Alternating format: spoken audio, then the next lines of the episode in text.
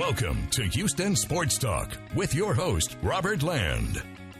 Oh, yeah, baby. We're talking playoffs. Thanks for checking into the best Houston sports podcast.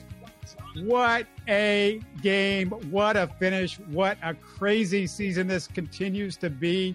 And it's not done yet. Welcome to our live Texans Colts post game show. No, I'm not on caffeine. I'm not on any drugs. This is just the Texans drug. Shaun, welcome aboard. Shaun Bijani with Sports Radio 610, brother. Incredible win, man. It, it was it wasn't feeling very good in that second half, you know, and the Texans just absolutely couldn't figure out a way to stop the run. Uh, and the Colts from just moving down the field, but they some way somehow man pulled this out and I got to tell you, there's there's a lot of clutch players in the second half. Uh, Dalton Schultz has got to be right up there. I mean, they needed another guy to step up aside from Nico Collins in the second half, somebody to be able to be a, a viable option for CJ Stroud to continue to move the ball. He was that, you know, Andrew Beck made a big play, the touchdown. Eric Saubert had a big play on an incredible drive.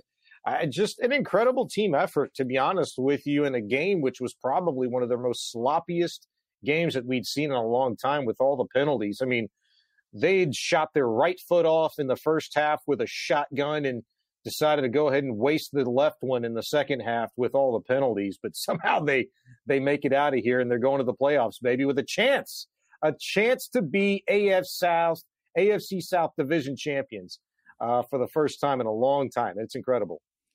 Yeah, they were so clean last week, and then all the penalties Cheers. in this one. But uh, yeah, you're you're right. Um, they made it a little bit more difficult than it needed to be with all the penalties. Larry says, "What a big W!" Thank you, Larry, for joining us.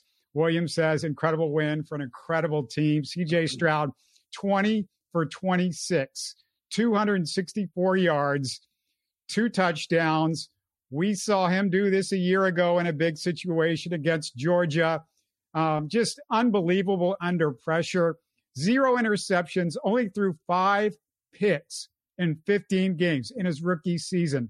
Ridiculous, especially with the yardage and the yards per throw. Only three games, Shaun, in his rookie season did he actually throw an interception. That's it. Yeah, it was it was a great season for CJ Stroud. I mean, it was un, unthinkable. You didn't expect this. I mean, I don't think you expected anything close to this type of individual performance.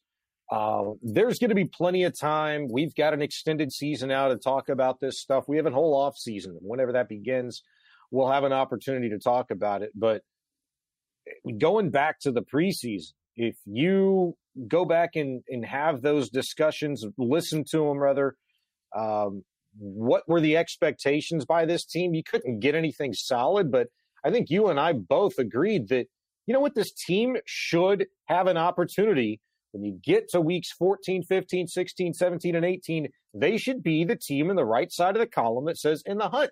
And you know what? They'd been that team all season long, but they they'd done it in a way that clean football, disciplined football, heads up football, at times very sexy football, offensively and defensively. They did it in ways that you really just didn't imagine them doing it. And now it doesn't matter. You you you've exceeded all expectations and maybe at least met yours if you're the team, and you're going to play extra football now. Yeah, and let's not forget, CJ Stroud did this tonight. We kind of have to remind ourselves what the Texans were handcuffed with. No Woods, no uh, Tank Dell. The top three, three of his top four receivers out. Um, Noah Brown out as well. You know, we found out a couple of days ago. Woods, we found out right before game time. Three of his top four receivers out. Three of his five starting offensive line out. He had a, a rookie center playing guard. He had a trash heap center playing center. He had a right tackle that, you know, was barely on the roster in camp playing right tackle. He, he had his number one running back basically had a terrible year. He was relying on his number two running back to carry the load. He had no defensive ends, the two of the best defensive ends in the NFL. were out for this game, Shaun. There was so many injuries for the Texans to overcome. And I, and you know, in my in my opinion, this game wouldn't have even have been that close because if Will Anderson and John Greenard would have been out there, the, the running game wouldn't have gone off the way. We always talk about what those two guys do as pass rushers. They're very good against the run as well. And that matters. And and yeah. you could tell that they missed those two guys setting the edge, doing the things that they did against the run. I mean, what the Texans were able to do despite all of that stuff, and then going out on the road. I mean, just uh, get get us get in the comments. What do you guys think? But Shaun, uh, that to me, that's a big story tonight, and we forget because we're just used to all these injuries. It's what the way it's been. Yeah, it's the way it's been. I mean, you you've almost become uh, desensitized to a degree, uh, but I, at the same time, I mean, you just went through it all pretty much. Um, at some point, it, it breaks. At some point, uh, it's just something that you just can't withstand. Um, and you get contributions from guys at times when your backup's against the wall because of injury, because of circumstance. Tonight, it being you're on the road in a winner go home game against the team that you've historically struggled to beat at their place, though you've had more success here, you know, in the last five, six, seven years up there. Uh, but you get contributions from guys like Myjai Sanders tonight, Derek Barnett probably thinking the whole game, man, I didn't sign up to play 60 snaps, you know, on the edge for you guys. Like, you know, 30, 40% of the snaps here or there. Hey, I'm good. But I mean, man, he came up huge. Blake Cashman's probably one of my players of the game tonight, especially in the second half. Um, you go back and you look that moment in the game in the second half when Jerry Hughes goes out with energy, uh, an injury. The Colts just dinking, dunking, run, run, run, dink, dunk, run. And after that Hughes injury, which, you know, there was an injury timeout, DeMeco Ryans, Matt Burke, and that defense, they figured something out. They changed something because at that point in time, um, uh, Jonathan Taylor, I think, was like 21 carries for like 165 yards. Thereafter, I don't know when he ended up with the last handful or so, but he ended up for like four more carries were like negative three yards, and the Texans continued to get stop after stop after stop on third down. They figured something out the game within the game within the game. DeMeco Ryans won that, and ultimately he won the war tonight. Yeah, let's unpack this. Um, uh, real uh, heads up to David Williams, um, Houston Texans, Dave, Ant Network, all uh, commenting. Keep it coming, guys. Um, let's unpack it. In Colts' first possession, there was an early hands to the face penalty on Desmond King. Gets their drive going, 11 play, 56 yard drive. But Minshew with an incompletion makes the Colts settle for the field goal with the Texans' first offensive play, Shaun. Play action. Oh boy, I've been waiting for this one all year. This is this reminds me of old school Gary Kubiak, Matt Schaub. You know, uh, the play action to start the game, go deep. This is when you hit him with the big play. Schaub didn't have that arm. Stroud does. I don't know that Gary Kubiak though did it with a three tight end set on the first play of the game on the road in that in that kind of situation. I mean, that was incredible. Three tight end set, bunch formation, and the safety. I can't remember who it was by the Indianapolis Colts, but it was all set up because Schultz, you know, is running that little shallow crosser, freezes the safety, which whoever that safety was had no business even concerning himself with Dalton Schultz and leaving that corner solo over the top alone on Nico Collins. He should have gone for help because Schultz was preoccupied with a line with linebackers who just killed that crossing route. Probably would have should have gotten a flag, to be honest with you, on defensive pass interference or something. Um, and that's what really allowed that play to break open. I mean, you know, at this point in time, Nico matched up man on man against anybody. He's killed man coverage all season long. Nico's going to win. And with the arm of CJ Stroud, he can just go get it. I mean, he it's it's literally a foot race. I'm going to run faster than you, longer than you because my quarterback's going to put it out there. And that's exactly what CJ Stroud did to blow the top off uh, on that first offensive play of the game for the Texans. That was monumentally huge. Nico basically put the entire Texans receiving corps on his back. Nine, nine catches, 195 yards, more Nico later on. But Colts go three and out, thanks mostly to a Christian Harris sack on a blitz.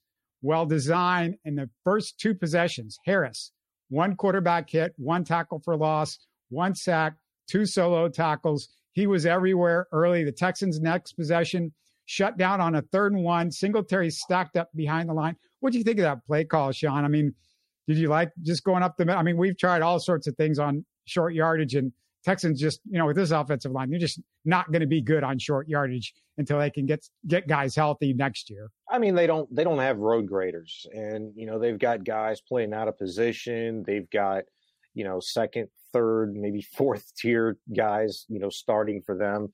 Uh, and I, am really saying that about Michael Deiter, the center, just because of that's what they thought of him all season long. I mean, he was uh, after not even a thought to at any point in time play left guard for this team. They waited until multiple injuries and taken three different starting centers out before they had called his number. So they're just not road graders. Yeah, it's, they they were getting that. You watch that again and the push, considering how many guys that they were Colts really had up front. That the defensive lineman really pushed, and Tunsil was even pushed back, and he's just not.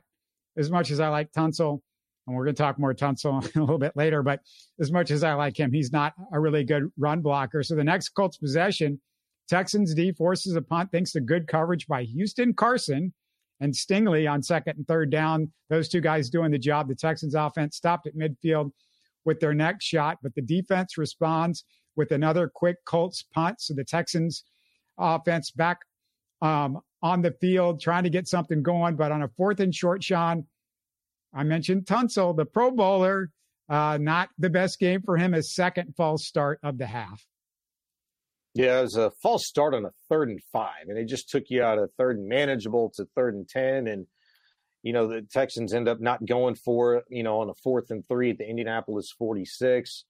It was uh, not even is, a third and five. It was a third and short. And it was basically on a short yardage, if I remember correctly, right? It was like a, um, because I think it was, I mean, it was I thought it was third and five. I think, I think no, it was, third it, and five. Well, that was the first false start. The second false start was a fourth and short. You so, might be right. Um, yeah. Yeah, you might, you might yeah, be right. So, but didn't matter. That was the one where Johnston ended up punting to the to the Colts one yard line, right? Yeah, yeah. They they they get the punt there, and and then the Texans D, um, forces another punt. Offense gets it going Again, huge screen on third and short to Nico, 29 yards to the eight. Nice play design, I thought, by Slowik on that one. Um, the screen passes this year, Shaun, it's just night and day from what we've seen in the. I mean, this this is something that I've watched for the Texans for 20 years. I've watched screen passes mostly fail for 20 years, and for the first time, you, you feel like Slowik designs these screen passes that actually work. And there was a couple of really good ones in this game. Well, the difference is this year, you know, the the idea you don't have to go right to it. It's not you get the snap and then zip it over there for the screen. It's there's a little hesitation. And if you don't have any hesitation to where you make that defense think even for a millisecond, then you're setting yourself up for failure, really. Um, there has to be a slight little bit of hesitation to allow your blocks to get out there. And so if you go a little pump or if it's just a little slow in getting it out there and a little hitch step, maybe back and release, you know, by the receiver to catch that screen, it's a beautiful thing because you allow the necessary blockers, whether it be tight end, tackle, guard, to get out there, pick up those blocks. And you're always going to have to make, you know, at least that first guy miss off of the screen, maybe the second guy, depending on how the block's set up. But to me, that's been the biggest part of the success for the screen game this year in a Slowik designed offense is just it's it's not so identifiable so quickly for a defense. So Nico Collins with that screen pass, five catches, 129 yards in the first half. Unreal. They finished the drive with a touchdown to a wide open Andrew Beck. Beck was good there. There was a little issue later on in the in the game that uh, he made things a little bit harder on um, that last drive, but right there, Andrew Beck got the job done. Shaun, he's wide open. he's wide. It, it's it's just kind of uncanny. Um, but it, it makes sense at the end of the day. I mean, look, Goodson was, you know, the guy open out of the backfield on the last offensive play of the game for the Colts there. He drops a sure first down on a fourth and one to basically end the football game uh, for the Colts tonight. He'd caught six passes all year long. Eric Saubert for the Texans caught a big pass. It was only for five yards, uh, but it was for a first down, you know, early in that 12 play, 73 yard drive for that touchdown or for the field goal, I guess it was. Um, that no, that was that, a touch, t- touchdown. A touch, yeah. yeah, it was a touchdown. Whatever. You know what I'm saying? Like guys like Saubert, Beck, like the least thought of, maybe the least successful guys on both sides of the ball tonight ended up factoring in and that's generally the way it's going to be. You dig deep. Hell, Johnny Johnson III was available tonight for the Houston Texans because Robert Woods, you know, couldn't go in this game. I mean, you got to dig deep sometimes. Doesn't mean you're necessarily going to use those guys. I mean, Xavier Hutchinson, you know, was was given opportunities tonight and sometimes he made a play, sometimes he didn't make a play, but he wasn't a big part of the game plan. Metchie wasn't a big part of the game plan the fact that the Texans were able to go Nico Collins, Dalton Schultz, and Devin Singletary. I know he didn't even rush for three yards per carry, but still massive part of the game plan. And big props to Slowik and this offense for being able to utilize the only three dudes that everybody knew that you had to have to win this football game. Sometimes you were successful, sometimes you weren't, but you went out and did it anyway. I mean, that takes massive balls but it also takes execution, and the Texans executed beautifully tonight.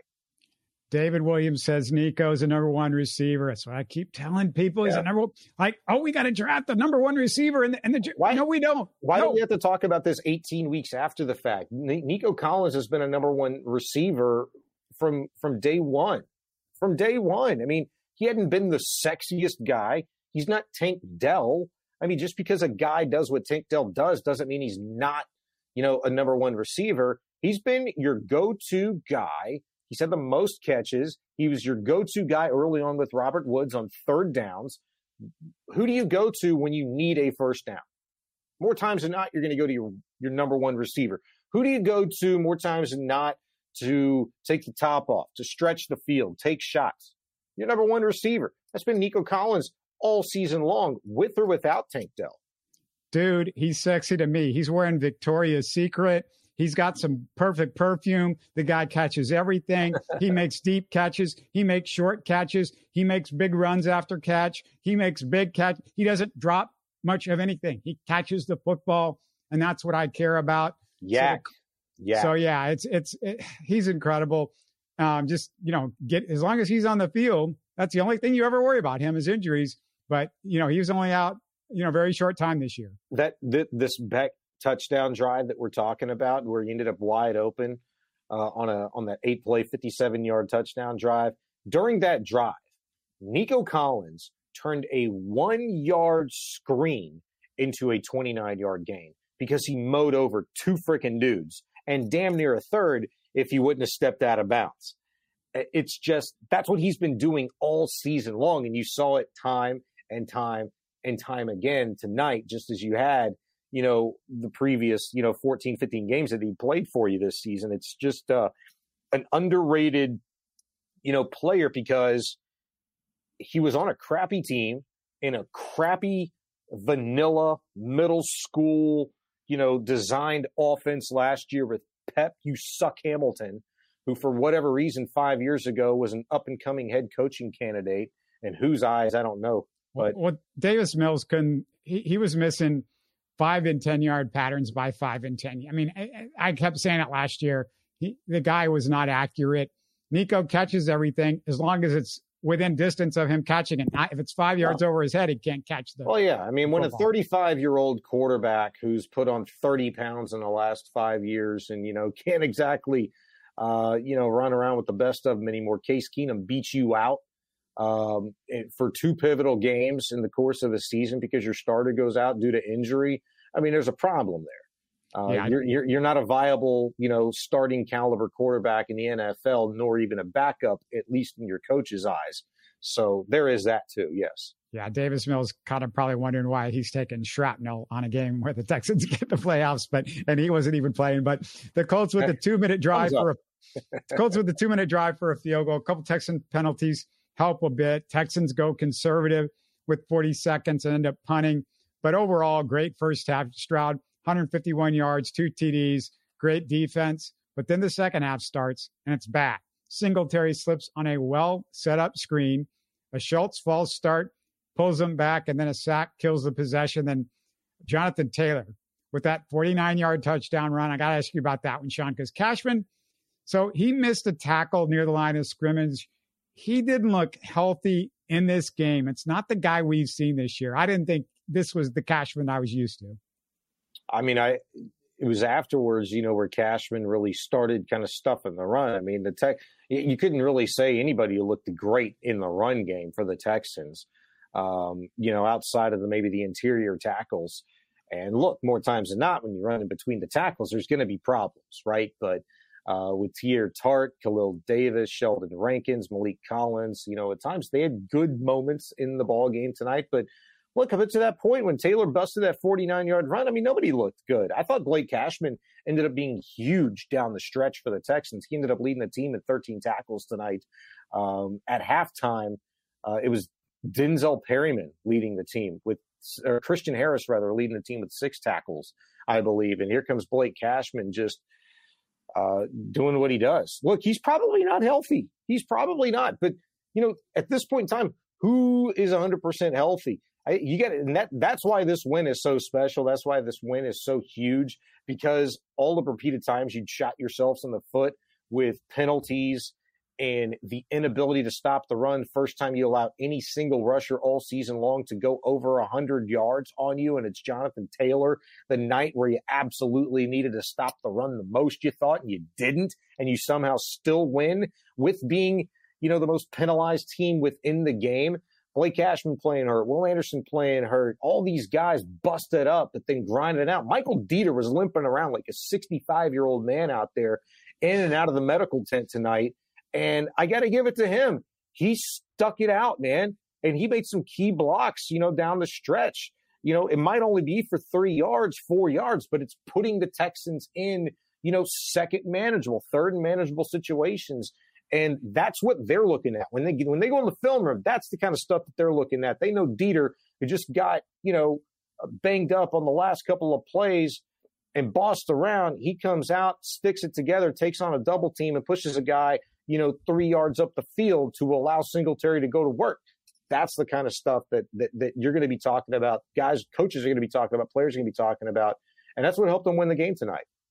Yeah, injured guys inspiring everywhere. Tank Dell you know, he wasn't in Indianapolis. He had to go to the Cougars game early in the day because he needed to inspire the Cougars basketball team to blow the crap out of West Virginia in their first Big 12 game. So, man, injured Texans just showing up and providing inspiration everywhere. Uh, Jalen Pitre, he sells out on that run, Shaun.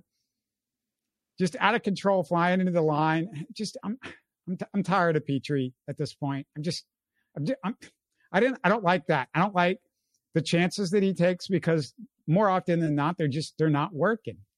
Uh, it's probably a ninety percent failure rate if we're being honest. Uh, you don't call his name much. Um, you know, if you're a PA announcer in an NFL stadium, this you, you just don't. Uh, now he he did make some plays tonight, but and it was a lot. You know, a couple of them particularly late. But yeah, you're right. I mean, uh, that was just kind of uh the epitome of what his season has been. Really, yeah. if we're being fair, what his first couple of seasons in the NFL has been. He had a nice year last year, you know, some interceptions, uh, you know, led the led the team in tackles, blah blah blah, whatever, because he had to. The run defense sucked, and it was just a bad team overall. But look, more times than not, when you play with your head down, you're gonna miss. You're gonna swing and miss. I mean, he's literally like the Adam Dunn of the NFL. You're gonna it's feast or famine. You know, very few and far between is this cat going to hit home runs, but he hit at least a couple of gappers tonight late, right? You know, where he made some big plays at the line of scrimmage to stop the run. Yeah, there was a couple of them. I mean, just I, I, I kind of wonder. I want to check to see if he actually has arms because I don't see him using them when he tries to tackle guys. Old anyway, T-Rex arms. Yeah, he doesn't use them. Uh, anyway, the Texans' next possession, quick three and out. Colts have momentum, but Texans get a break. Matt Gay hits the upright on the 57 yard field goal. And that helps a lot because Stroud then makes a couple nice runs when the Texans get the ball. Third and short, Stroud tries to hit Hutchinson on that tough pass. It's incomplete, but Shaun, even though the Texans settled for a field goal, I think the refs missed something on the Hutchinson pass because there were two penalties I saw. Number one, they held him. Number two, there was a face mask. I didn't see the face mask. Uh, I thought there was a hold. I don't remember seeing the face mask. Yeah, the guy um, when they, when they when the when he you know he's trying to catch the pass and they were hitting him from all different angles. They they they grabbed his face mask or whatever. I mean, it's nothing else. It's like a it was either a face mask or it's a hit to the illegal hit to the head to a defenseless receiver. I mean, he's defenseless right there. So yeah. I don't I don't I don't get you know it just like that, those were two big missed ones. I, I, mean, I actually thought he should have come up with that ball. Um, you know, he, he made a tough catch earlier in the game. His first catch of the game, it was through traffic, you know, for maybe four or five yards, whatever, something up the middle, a little hitch route. Um, that, you know, he was fully extended, ball hit him square in the hands, and I know a hand came in late. Um, if he if he gets it initially, he's probably pulling it down by that hand by the time that hand's coming in. It's just that's a play that, you know what? I'd be willing to bet you, Robert, that in seven months, uh, you know, when you're in the heart of preseason, maybe seven months, it'd probably be around it. Eh, yeah, training camp, you know, preseason. This guy's going to be better. He's good, man. Hutchinson's good. You you could see it that when when Bobby Slowik talks about like everybody has really good to elite qualities, and we got to figure out like how to use them, how to exploit those. I mean, at least you're giving Hutch an opportunity. What Hutch is really good at is, you know, sticking a foot in the ground and boom, you know, getting upfield, fighting through contact, uh, being that big physical force, kind of like a Nico Collins. You know, I see some qualities there, but you got to catch the ball and you got to learn to catch the ball in traffic. And that's what I think Hutch is really going to end up having to work on the most this offseason. And probably some route running where he doesn't have to make so many balls that difficult, right? I think sometimes balls can be a little bit more difficult when you fade into your route versus, you know, hitting it flat, staying sharp, things like that make it easier on your team, easier on your quarterback, easier on yourself. So I think he's going to end up making plays, um, you know, in the future for this Texans team. All right, we're about to get to the good stuff. I will also add that one catch, six yards for Hutch in this game, one catch, five yards for Metchie in this game. Boy, if you don't get those two receivers back for the playoffs, it's going to be tough to win a game with. It can't be just all Nico. We're going to start to get to the teams that really know how to control one guy, if that's all, all you got. But let's get to the good stuff. Texans D continues to struggle in the third. Colts drive with help from a personal foul on Desmond King. I thought it was a personal foul. There's nothing weird about that. Jonathan Taylor gets injured. Maybe that helps the run defense at that point because then the Colts are forced to kick a field goal, game tied. Then the Texans put together the drive of the year. They overcome a CJ Stroud sack, a Andrew Beck holding penalty. Singletary finishes it off with the touchdown run, but Shaun, there's only two plays we got to talk about in this drive, and really maybe just one play. There's two big throws to Nico, and that first one, brother, what? I, I, I I'd given up. I thought he was throwing it away. I'm like, I, I, I what? What? We caught it, huh? I think CJ probably looked a little surprised on that one too, because you know he's fading back, throws it off his back foot, and just flicks it and it looked like a Case Keenum throw. It is is it Keenum had stepped up in the pocket and just put all the mustard, you know, he possibly could have on that ball. And boom, Nico's Johnny on the spot, man. 14 yards, bada bing, bada boom. You know, followed up by boom, Schultz, boom, Singletary, all that stuff. You talked about, um, you know, a penalty or two that they had to overcome. Hell, they overcame a second and 20, a second and 14, a second and 13, They had a third and three conversion on that drive. Um, it, it, was it was huge. You, when it, you're not understating it when you say the drive of the year, biggest biggest game, biggest drive at the time of the season for sure, um, and ends in a touchdown. I mean that was huge. And again, it cannot be understated. When the defense knows you got one cat, maybe two, I'll give Dalton Schultz his flowers, man, but you got two dudes that you know that you can really throw the ball to in the pass game and you can hit them like that 14 yards to, to Nico, and then boom, nine yards to Schultz. A couple plays later, 23 yards to Nico again. Um, and you put yourself in position to where you can lean in heavy to the run. You're down the goal line. I'm gonna let Motor go to work, and he does. He eats. He gets that three yard touchdown run. I mean, it's a beautiful thing. That's a beautiful thing when you can when you're sitting first and goal and you need three yards for a touchdown and you can do that. You could say, I'm going to give it to this cat and he's going to go score. But you're saying the same thing when you're on your own 35 yard line. And it's just, I've got to establish the run. I've got to do it. And three yards, two yards, four yards don't look great back there, but it's everything when you're in the red zone. And, and, and that's, that's where the Texans really, I think, uh, with Bobby Slowik tonight, you know, flexed their muscle, dropped their balls a little bit, and said, you know what, we're on the road. This is our time. Let's go get it. We got to do it. And they did it. They seized it. You you mentioned Singletary. It's not going to look good on paper. 24 carries, 63 yards. But let me just say something about Devin Singletary. He got everything he could out of what he had. And the thing that Singletary does so well, and I made a big deal about this early in the season because Dameon Pierce was not doing it well. Singletary was waiting he was holding, he was waiting for stuff to develop in front of him at times. He wasn't just running straight as hard as he could into a hole. He was taking his time when it was needed to. Sometimes there wasn't anything there immediately. And then he would wait.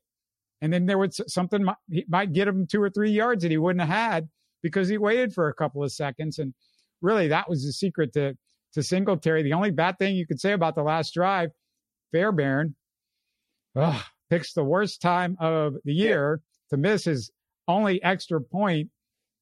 Shaun, was that on Mr. Reliable Jon Weeks with the snap, or was that on Mr. Reliable Ka'imi Fairbairn with the kick? You know, I don't. Joe Buck was saying it was a high snap.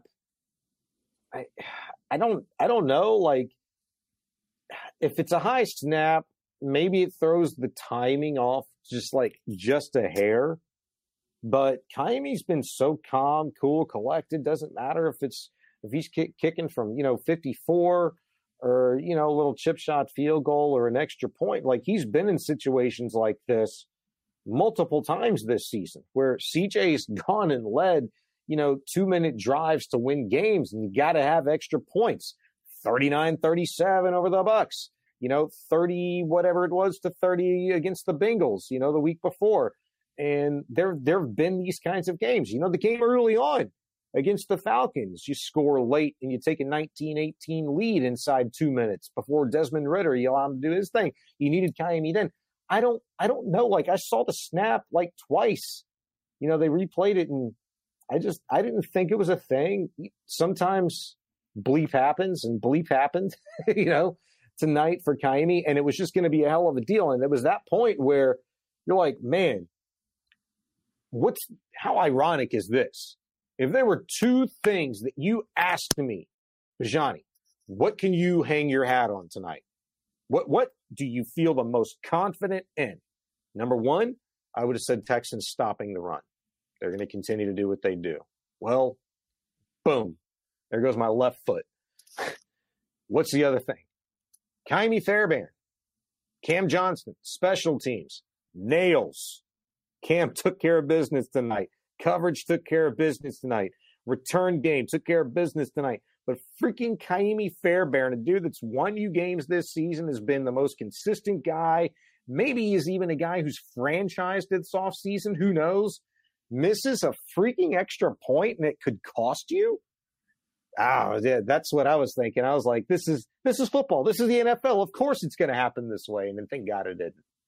Yeah, and give him credit. He hit the 52 yarder like it was easy. So that was a big win and three points, obviously more than the one point that he lost right there. And that's a big three. And that that that three is not something all the kickers in the NFL can do. Like it's that easy. And he did it. This last drive comes down to the fourth down drop.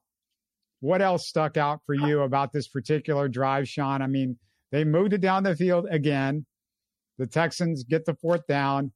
Minshew, could the pass have been a little bit better? Yeah, but you know it's Gardner Minshew. I mean, the guy was open. I, I, I mean, I guess you take the credit for that on on the defensive side because you you make him rush it just a hair. Yeah. Well, sorry. Let me plug my computer, and it's about to die. By the way, Brian also oh. asked. We, are going to get to you your question uh, soon, Brian. Yeah. Where does the game stack up in, in Texans history? We're going to get to that in a second. Yeah, that's a good question. I can't wait to talk about that one. Um, you know, look, I, I mentioned this. Goodson had caught six passes all season long.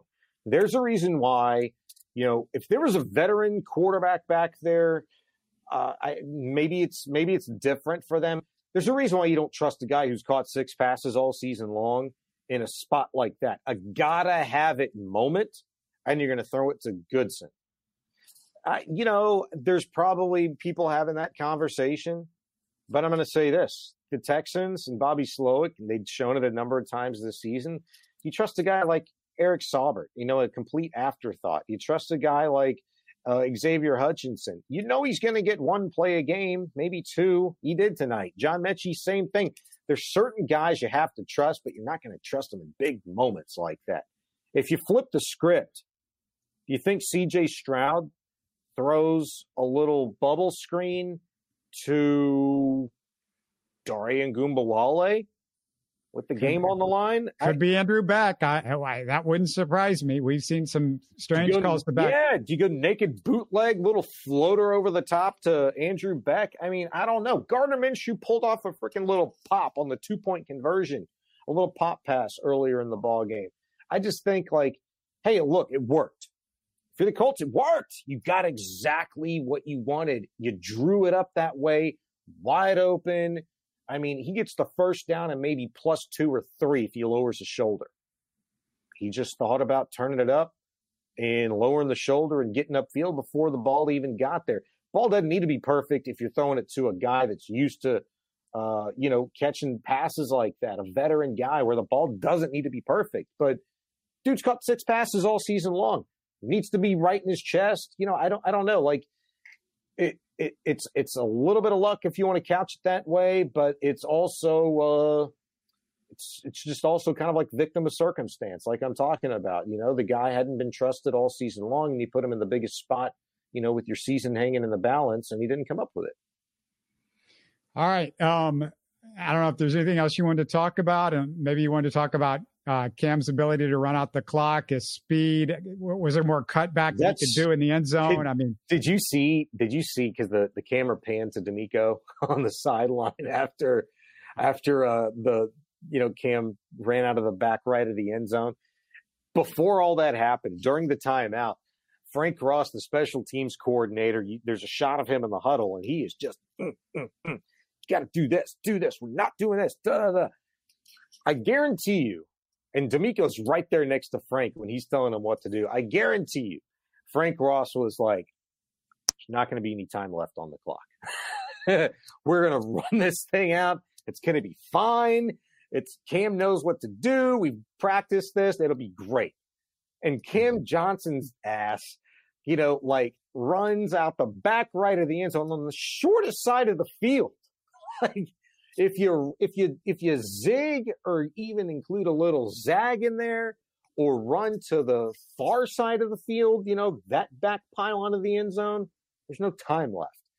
And then they shoot to DeMeco after there's one second left on the clock, and DeMeco's like, man, what the, WTF, dude? Like you said, there was not going to be any time left, Frank. That's all I was imagining going on in his head.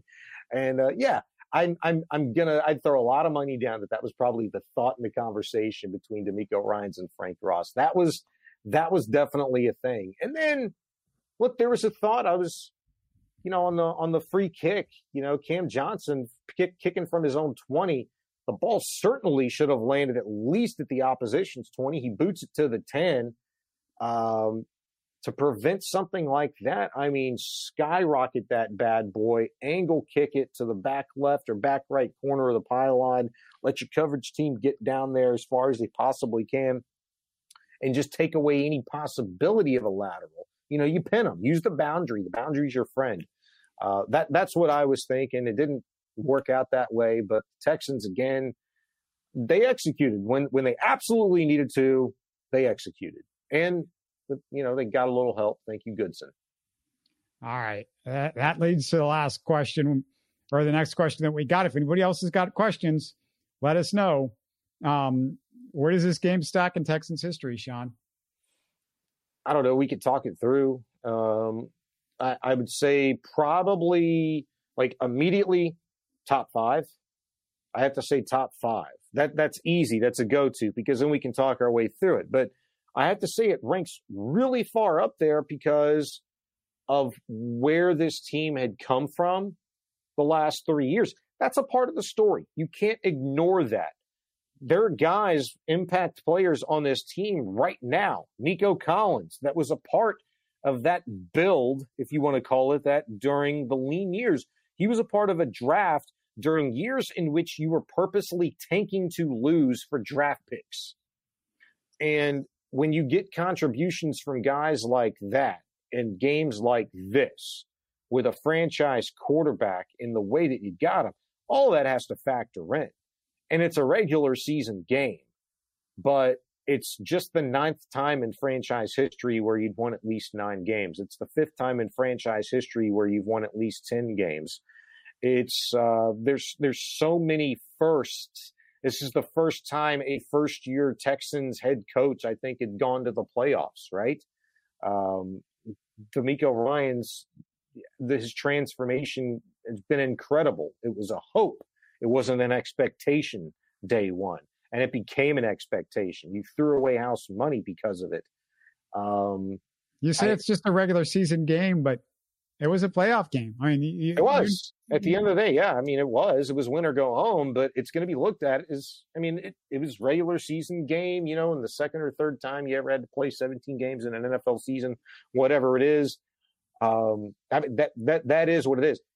This game, I would imagine, if if we're operating in a vacuum, probably going to be one of the most remembered by Texan fans if it stopped to tonight. And this was the the last Texan game ever. And you fast forward 10 years and you say, "Hey, most memorable games in Texans history. Go." What, yeah, for, just because of the stage? Like, are you going to remember blowing a 24 point lead to the Chiefs just because it was a divisional round playoff game well, and that was as close you ever felt to getting to a Super Bowl at that point in time? I'm, I'm going to go with the most memorable. Here's my most memorable wins. And, I, and I'm trying to figure out where I put this one in this group, but there's a couple of them that I just would put ahead of this one. Texans had never made the playoffs in their history. TJ Yates, and it wasn't like this one at the end of the season where you win and get in. This was a couple of games before the end, but it, it clinched the Texans getting in their first playoffs. TJ Yates at the end of the Bengals game mm-hmm. on the road, you had no Matt Schaub, you had no Andre Johnson in that game, and he takes the Texans. I think it was like a 95 yard drive to win the game. Big plays all the way there. If you forgot about it, go back and look at it. Also on that list, the first Texans playoff game, the electricity of the crowd, the JJ Watt interception, those two immediately. Now, another one that I thought was like huge because you thought it was going to go somewhere. In retrospect, it didn't go anywhere, but you thought you weren't going to win the Super Bowl. This, but this is going to be the first of many big games for Deshaun Watson Buffalo. when he beats the Bills. Yeah, when he beats the Bills. And then that Cowboys game, I mean, if you're not from Texas, if you haven't lived here your whole life, you don't understand. But beating them to open your entire franchise's history, being an expansion team with a bunch of expansion players and a rookie quarterback playing against the hated Cowboys. I don't care that it's not a playoff thing, but it's still as a, as a Houstonian as a Cowboys hater my whole life, like most Houstonians. That was a biggie. But I, I don't know where this one but it's not the it's not the biggest. I I saw a lot of people talking about this like what if scenario, and there was a lot of look. I'm from Texas. Yeah, you know, 1910. That's going to be the most but, memorable. but it's in the conversation of Yeah, the big of the I- big ones. I- okay, fine, but it's not the best. Like the fact that it's in the conversation means you have a lot of work to do, and um, CJ first- Stroud's need he needs to play in a lot of big games in the next Yeah, five, the- six, the- seven years. The first playoff game to me is still the biggest one to this point. The first playoff win and the JJ Watt interception and just that just that all of that That's- stuff. And, and- JJ Watt in that Buffalo Bills game, that's probably one and two. That's Yeah. probably one and two. And, and th- if this is this this would probably be three. or in the know. top it's in the top five. I know that. Easy. Yeah, easy. I mean, the fact that you're talking, you've even referenced 19 to 10. This one's this one tops that. Come on, you know, like 1910. Every time something happens in the future, 1910 goes. boop. boop, Well, it's going to be 1910, and then our first Super Bowl is two, and then you know from there No. on. No, No. no, you're telling me no, no. No, to like some dork I saw on Twitter. It was like, I'm from Texas, 1910. It's always going to be 1910. But You it's a bit. It's it. it's still like the emotion of. I mean, just as a fan, the emotion of it was big, and this is not a playoff That was game. cool. You sucked that year though, and the next year, and the next year, and the next year, and the next year. Yeah, yeah, but that's the You know? point of that. That's what makes it even more crazy is that you did it even though you were terrible. Yeah, And you, you know, Yeah. but but I'm glad we the- don't have to talk about it anymore. I want to talk about uh, what was the final score of this game, well, the- whatever it was, the 23 thing- to 19. the thing That's is better. looking looking forward, looking forward. Um, and by the way, David says CJ Stroud rookie of the year. I think that was decided about like halfway through the season. I don't I don't think he needed anything to do to cement it. But um looking at looking ahead, we got CJ Stroud, so we got a chance next week. We we obviously we got to wait and find out who they're playing, all that stuff. If you want to go see who we want them to play, go back to our show in the middle of the week because we talk quite a bit about that. Cleveland. Um, yeah, well, he's kind of blowing. I'm, t- trying to get people to click on the last show, uh, Shaun. um, but here, here- here's the thing. Um, what I need to do right now is I need somebody to go find Miyagi, and we need to do some of this stuff to get John Greenard and Will Anderson out there on an every down base because I would feel so much better. Forget the receivers; those are the two guys that I want back in the lineup. I mean, those are the two guys that I feel like we got a shot because this defense looks can look pedestrian. I mean, this is a backup quarterback, and there were times that we made him look better than he should have looked. But the biggest thing is those two guys. Everybody's again. I'm going to go back to it, Shaun. I don't know if you agree with me. Everybody talks about those guys against the pass, against the run. They've been really good too. And that's the thing. We don't look as good against the run without those two guys out there. I mean, yeah, Yeah. we, we looked Yeah. okay. We looked okay, with, you know, without them against the Titans, but it's a Titans team that had given in, and it's a Derrick Henry that just wasn't the same guy anymore. Yeah, I don't know, but you're hoping that they beat the Jaguars tomorrow. At least I, I think most people with a brain are. Um, you're hoping the Titans beat the Jags. You're hoping Vrabel, you know, is pissed off and he has his guys ready to go um, tomorrow. I, don't know. Like if you're saying like either or, who would you rather have? Would I rather have a healthy Jonathan Greenard, or would I rather have a healthy Robert Woods and Noah Brown? That's actually a tough one for me because I think the Texans defense and I think the edge is good enough to get the job done against the Cleveland Browns. I think it's good enough to get the job done against anybody, to be quite honest with you. Um, I know Jonathan Greenard had 12 and a half sacks this year, but to me, I'd rather have two more viable options for CJ Stroud offensively than I would just one guy defensively, I think. I think. And I'm kind of talking this through because, you know, if Will Anderson can progress and be more healthy this week, cool. That's good. Derek Barnett Good. He should be fresh. He's only been playing for like a month and a half. Um, you know, Jerry Hughes got hurt tonight. Uh, maybe that changes things. He's old. Now he's banged up. You got to trust in Myjai Sanders now. And, you know, if you slapped an 81 on him, he'd look just like a receiver instead of a defensive end. Uh, you know, yeah, look, JG, it'd be great to have him back.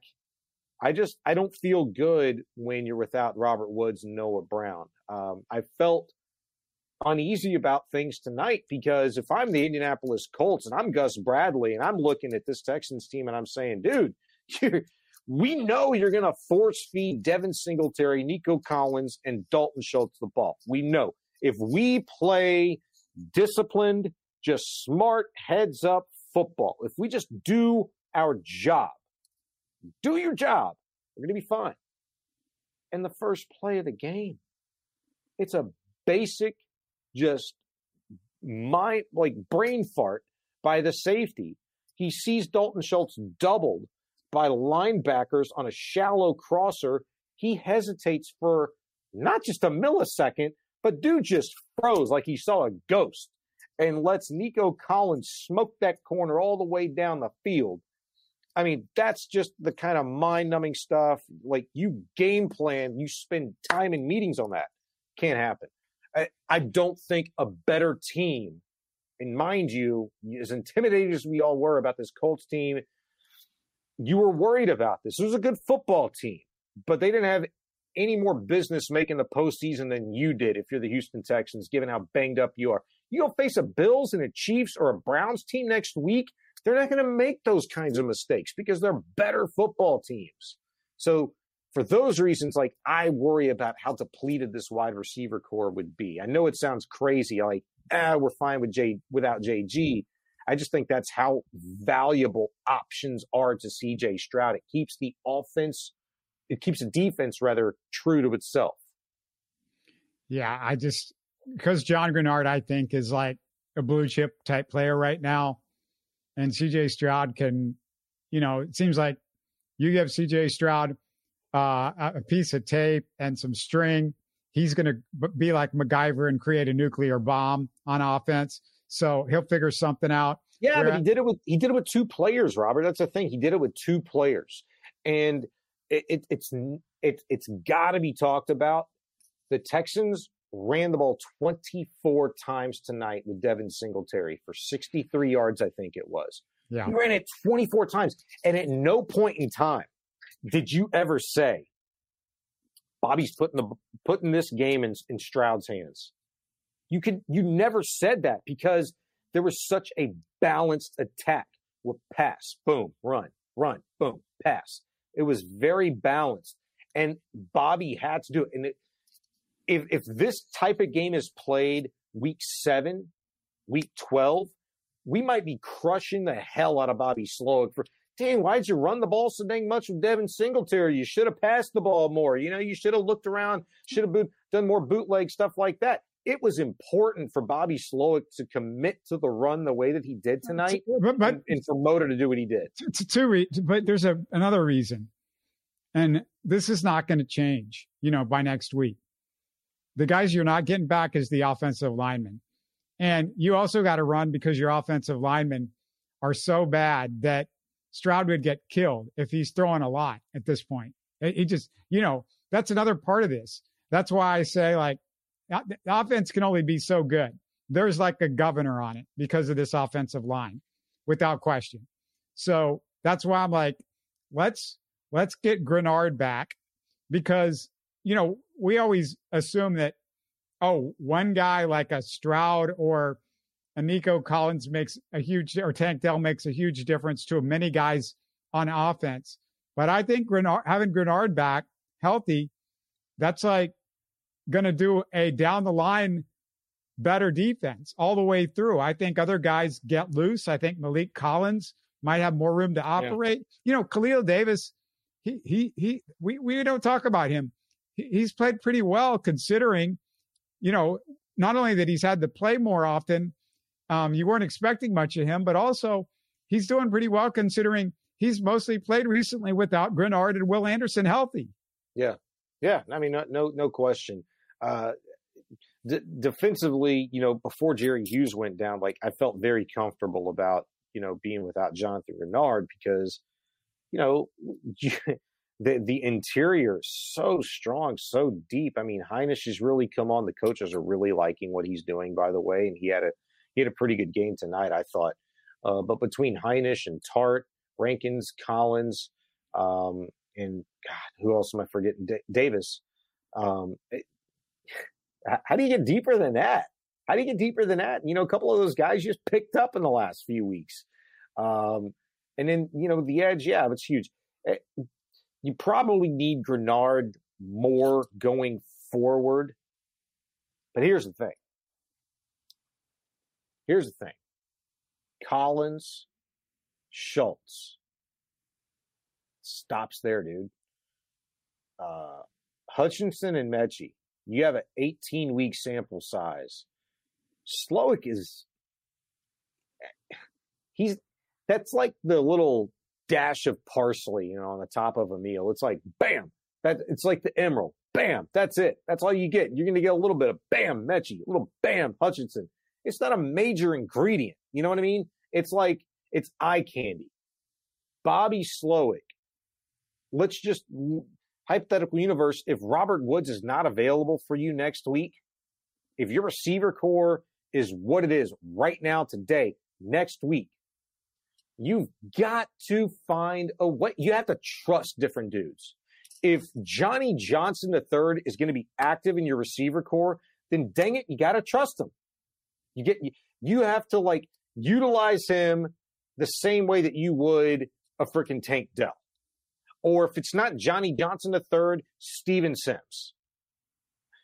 You have to trust these guys and put them in position because you're allowing a better defense, a more experienced defense to just zone in and shut down one or two dudes. You legitimately, you know, if I take away this cat, like I'd love to, I'd love to have seen it. If if tonight the Indianapolis Colts just were were hell bent, like you see on punt returns, where you put two guys, two guys on that exterior gunner, I'd love to have seen that. If they just put two dudes on Nico Collins tonight, what that offense would have looked like. You yeah. know, eh, yeah. you know what I'm saying? Like, I'm going to force you to go anywhere else with the football besides the, Nico Collins and Dalton Schultz, the, these two cats. Uh, so I, I, just think if you're going to have healthy bodies, you got to be able. The way that DeMeco Ryans like philosophically has managed and coached this team this year like, I don't care if you're Myjai Sanders. I don't care if you're a Teair Tart. I don't care if you're Kareem Jackson. I just scooped you up two days ago.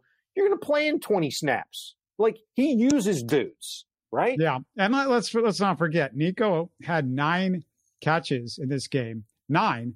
One like he had 20 for his 195 yards. He just had nine catches. So and and and targets, nine targets.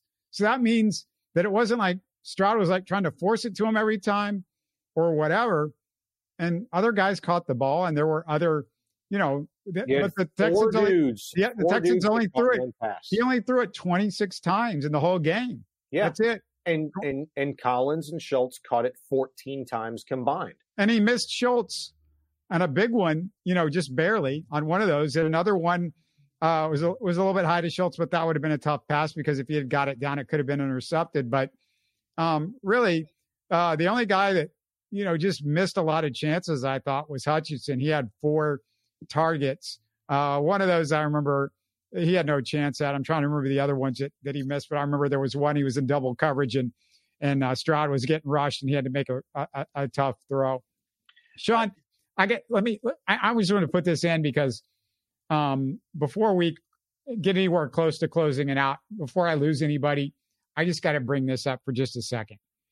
It's 11:30 at night as we're recording right now.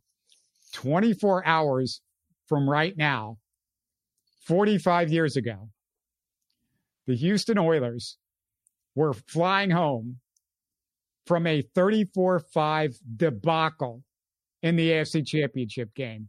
They turned the ball over 9 times in the AFC Championship game.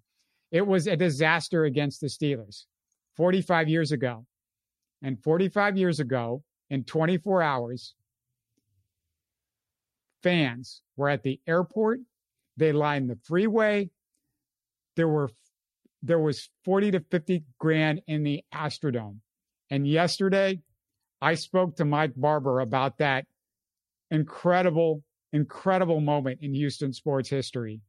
And I, I can't imagine the Texans getting killed 34 to 5, embarrassing themselves in an AFC championship game, and people waiting at the airport, lining 610 all the way to NRG Stadium at midnight and having 40, 50,000 screaming, screaming fans. And go listen to that interview with Mike Barber. We talk about Love You Blue. I ask him about Earl and Bum, and he tells stories about those guys and Kenny Stabler and Carl Mauck and and just that whole era. And of course, I asked him what he thought of the Oilers uniforms and the Tennessee Titans. And of course, I mm-hmm. asked him, how do we get Love You Blue into into DeMeco and the Texans? How do we get that sort of magic back? If you know, it's almost impossible, but what to do? So go listen, please. I know a lot of you are Texans fans. I don't care about the Oilers. Um, I don't. I wasn't alive. I don't remember them, but it's it's an incredible time in Houston history. It's it's the most incredible time in Houston sports history. It, it, it was more incredible than the championships. I can't explain it to you. It's almost impossible to explain it to you. That how could this be more more exciting than the Astros championships or the Rockets championships? It just was. And and if you go listen to them, you'll understand. Go listen to that interview. Yeah, love you, blue man. love you, blue. It's kind of like 1910 though for me because I was negative whatever years old whenever you know that was going on. Um, I, you were you were just you were just a little bitty 20 years old when 1910 happened. I think they could barely get you out of your uh, your incubator to put your head up next to the television set for 19. I'm 41, and before I'm 50, the Texans need to play and probably will have played more meaningful games than any team during the Love You Blue ever will have or ever could have possibly dreamed to have played. That's what needs to happen. Two AFC uh, championship games, the only two AFC championship games in NFL history that happened in Houston, you know, with the Houston team. And, and it's going to be topped in nine years. I, I it, hopefully it's topped within the next nine years before I'm 50 years old. God, I hope so. I hope because so. if I'm fit, I swear, if I'm 50 years old and we're still talking about like the glory days of Love You Blue, like I'm gonna want to scoop my eyeballs out and just my eardrums. Like I'm so tired. I've been since I've been hearing John McClain talk about Love You Blue since he was 50 years old. Like, get out of here. I don't want to hear this crap anymore. Like, start a new era. Let's get Houston Texans going in that direction and then have it be so great that you just you forget about it. You, you just leave it in the past. It's kind of well, like you you can have two, you can have two you can have two golden eras. Don't listen to him, guys. You can have two golden eras in, in, a sports town for the NFL team. That can happen. I don't want it to be the only golden era, is what I'm saying, Rob. Yeah, Yeah, two, but I don't want that one. That one doesn't need to be on the top mantle. You know, that wouldn't need to be at the very top shelf of your bookcase. You can bump that one down and you know put some other stuff around it that's you know more current. That's what the Texans' job is to do over the course of the next nine years before I'm 50. That's my goal. All right. Well, you need to go talk to CJ and DeMeco and tell them that that needs to happen. And and the other thing is this, you know, this city, we, we got to get, you know, this team has got to get them to get that passion back. And I, I'm not going to guilt anybody like, no. hey, I need you guys, but just like be okay in this cynical world with a team that if they just make it to the playoffs this year, what the hell? They won three games last year. They won 10 games. All right. John, 10. So, yeah. All right. So here we go. Hey, Remember the conversation we had? When did you make me start picking like all the games and stuff? Like, yeah, you were you were one off. Five? Yeah, uh, you said eleven. Well, I said ten because I we got to week eighteen and I was like, there ain't no way in hell I can oh, make you, this you, team in eleven. You, I forgot you chickened out at the last second. Yeah, it's like they, they can't, they're not going to win eleven games. Get the hell out of here. I didn't have them beating the Bengals. I don't think. I de- definitely didn't have them losing to the Jets. Probably didn't have them, you know, losing some of these games down the road uh, you know, the last seven, eight weeks they did, but forget all that. Here's the thing 20 out of the last 22 years coming into this season, 20 times out of the last 22 years coming into this season, a team has gone from last to first within its own division. For you, the Texans to complete that circle, you need the Titans to beat the Jaguars tomorrow so you can become AFC South champions. Even if that doesn't happen, man, what the Texans did this year, what the fact that you have all of this football to watch tomorrow and have it mean so much for just like everything that needs to happen for the dang Pittsburgh Steelers to get into the dang playoffs as a 10 and 7 football team, a team that's had three different quarterbacks. Like, holy crap. Are you kidding me? Like, they could be a playoff team you know, at the close of business tomorrow, it's that crazy of an NFL season. It needs to be remembered, and I know it will here in Houston. That's really all that matters. But what the Texans accomplished, I really don't think even the Cleveland Browns can understand it. Right? And the Cleveland Browns are a good football team this year. The Cleveland Browns won just their second road playoff game since 1969, just three short seasons ago when they beat the Steelers. But I don't even think like the armpits of America and in football can understand how far this city has come from Jack Easterby and Bill O'Brien being the centerpiece of conversations for three straight seasons to having a complete culture change the way that we've seen it. I mean, that maybe that's something for the end of the season, you know, whenever that may be to talk about at length, but that's just incredible to me. Um, and, and, there's still people that are skeptics that aren't bought all the way in. Uh, and I, I, I, I do get it because it's just, it was that bad for three years here.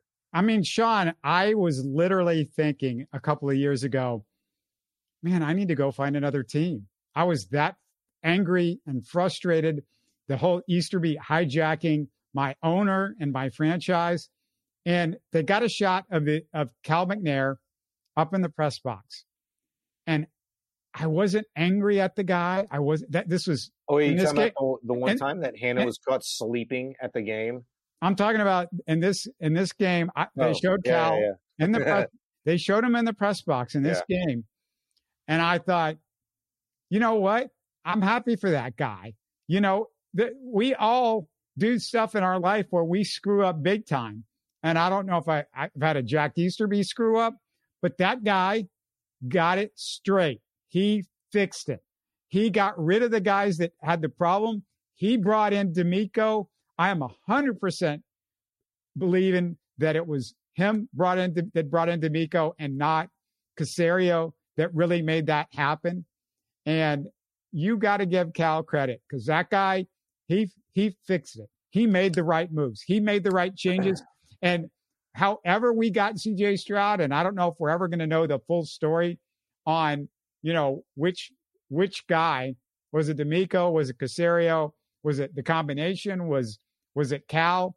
But they they got it. They got it, and they got it right. Um, you may never know. I don't even know this guy's name, and maybe somebody's gonna have to write a book about it. But you know, even even Bob, like Bob McNair, wasn't a great football guy. You know, um, he had his right hand man. And I, I think maybe Cal's got a right hand man, maybe maybe he's found that person over the course of the last you know 12 to 16 months.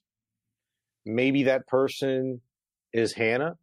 Maybe somebody got in her ear and said hey you know what? If you guys want to own if you guys want to be the face of an nfl football team then you're going to have to act like it you can't be caught sleeping in a chair during a game you know you uh, can't tank forever. You can't continue to let some individual, you know, just suck the life out of your organization. You got to make a move here. Uh, I don't know who that person was or persons was, but I think that probably happened because the light bulb just didn't automatically go off for Cal McNair or Hannah McNair. Well, we, we heard this week Andre saying he went to them and said, Ah, Easter sure. is Easter the problem. So I know he did. He I did. mean- I, I, I saw the interview, but And- you know what? and and we need to give Andre that credit because I haven't met, we haven't mentioned it this week, but that was a biggie. Sure. And the way that Andre Johnson told Will Kunkel of Fox 26, uh, the way he told that story, it's probably a lot juicier than you listening to a monotone Andre Johnson tell it on a newscast. Um, that's probably a one, and it probably happened at about a 10. you know, like Andre Johnson has about that much personality in front of a camera and it's probably this big when there's no cameras around. Maybe I don't I- know. I really think so. Like, I really do. I've I, I've never seen him close, and I was around him in the locker room, and I, hey, I've even seen him in line at Whole Foods one time, Mhm. and Andre is his pulse never gets about the, you know he's like it's a straight line pulse like he just doesn't Yeah. so but I, i'm sure it was a little bit more emphatic than just uh hey you, you might want to get rid of hey that jack there used to be uh yeah you you might want to get rid of him no Yeah. it, it was it was definitely more than that and for him remember he went on social media we all saw that so he went public with it too Oh yeah, sure, sure. I just I my point is here, and it doesn't really matter. They're gonna get the credit, and you know what? I'm cool with giving them the credit because you're probably never really gonna know. I'm just telling you. I don't think the light bulb just went off for Hannah and Cal. Somebody got in their ears, somebody got maybe in their face and was just like, this is the way it has to be. yeah and that You have to look like you like your husband. You have to look like you like football. You have to talk like this. Let me help you out. I guarantee you they got co- coached up um, because they looked like anything but interested in being the face and voice of an NFL franchise during these three years. And I do think it was a part of a plan, but you had to listen to the plan and you had to try your best to not look like complete idiots during enacting of the plan. And so I think, I think I, I, they but- bought in. But let me I- just let me just point out, you act like somebody told them let's give that person credit. Yes, give them that give that person credit. But I'm sure people have told, you know, Spanos, uh, I think it's over with the Chargers. The guy's still an idiot. He's probably been told a million times by people around him, "Hey, you're doing dumb stuff all the time." Uh, same thing with David Tepper with Carolina. Same thing with um, the uh, what's his name? The guy that just sold the Commanders. The guy was a clown. You're telling me nobody told him that? But you know what? Cal and Hannah, they listened and they changed. And, Uh-huh. and and let's Yeah. give them let's at least give them this much Yeah. of the props for this. No, no, no. Yeah, yeah, yeah, yeah, for sure. And to be honest with you, like, what's what's cooler in the NFL than a young female, you know, uh, wife of a chairman, right? A young owner, and Hannah McNair, like, she's good looking. How many NFL franchises have that? It looks good, certainly sounds good. It feels good now that you've got one of the hottest quarterbacks in the entire league into the postseason. It's a great look. It's a massive turn of fortune for them. So awesome. I just hope they continue to listen to the right people, um, continue to make, you know, good, sound discussions and don't trust just anybody with major decisions. Because now you've got a good solid year under your belt of knowing what what it takes to be successful um, knowing how much or how little you should trust um, you know the people that you've hired to do their jobs to do their job. And you've got to build on that now. This is still a build okay um, and and that's just kind of what my hope is is that they don't think this is easy now going forward. It's no let's let's look a little bit more into this. Let's get more serious about it now and be really involved. This is who we are. This is what we do. This is our job. And i i think it could be a fantastic thing for a long time coming. It's it's a wonder what having a franchise quarterback and a couple of defensive cornerstones do for an organization um, and it, it's going to be fun watching it continue to grow catch us on our midweek show we're going to preview the Texans playoff game. Boy, I like saying the Texans playoff game. That sounds good. We got one more week, one extra bonus week at least of Texans football. Can't wait. We will talk to you guys again. Go tell your friends about us. Take care, everybody. You're listening to Houston Sports Talk. Hey, you can support the show by subscribing on YouTube and commenting on the videos. Listen to Houston Sports Talk on Spotify, Apple, Stitcher, and Google. Don't forget to tell a friend and share our show on social media. Spread the word, everybody. Thanks for listening.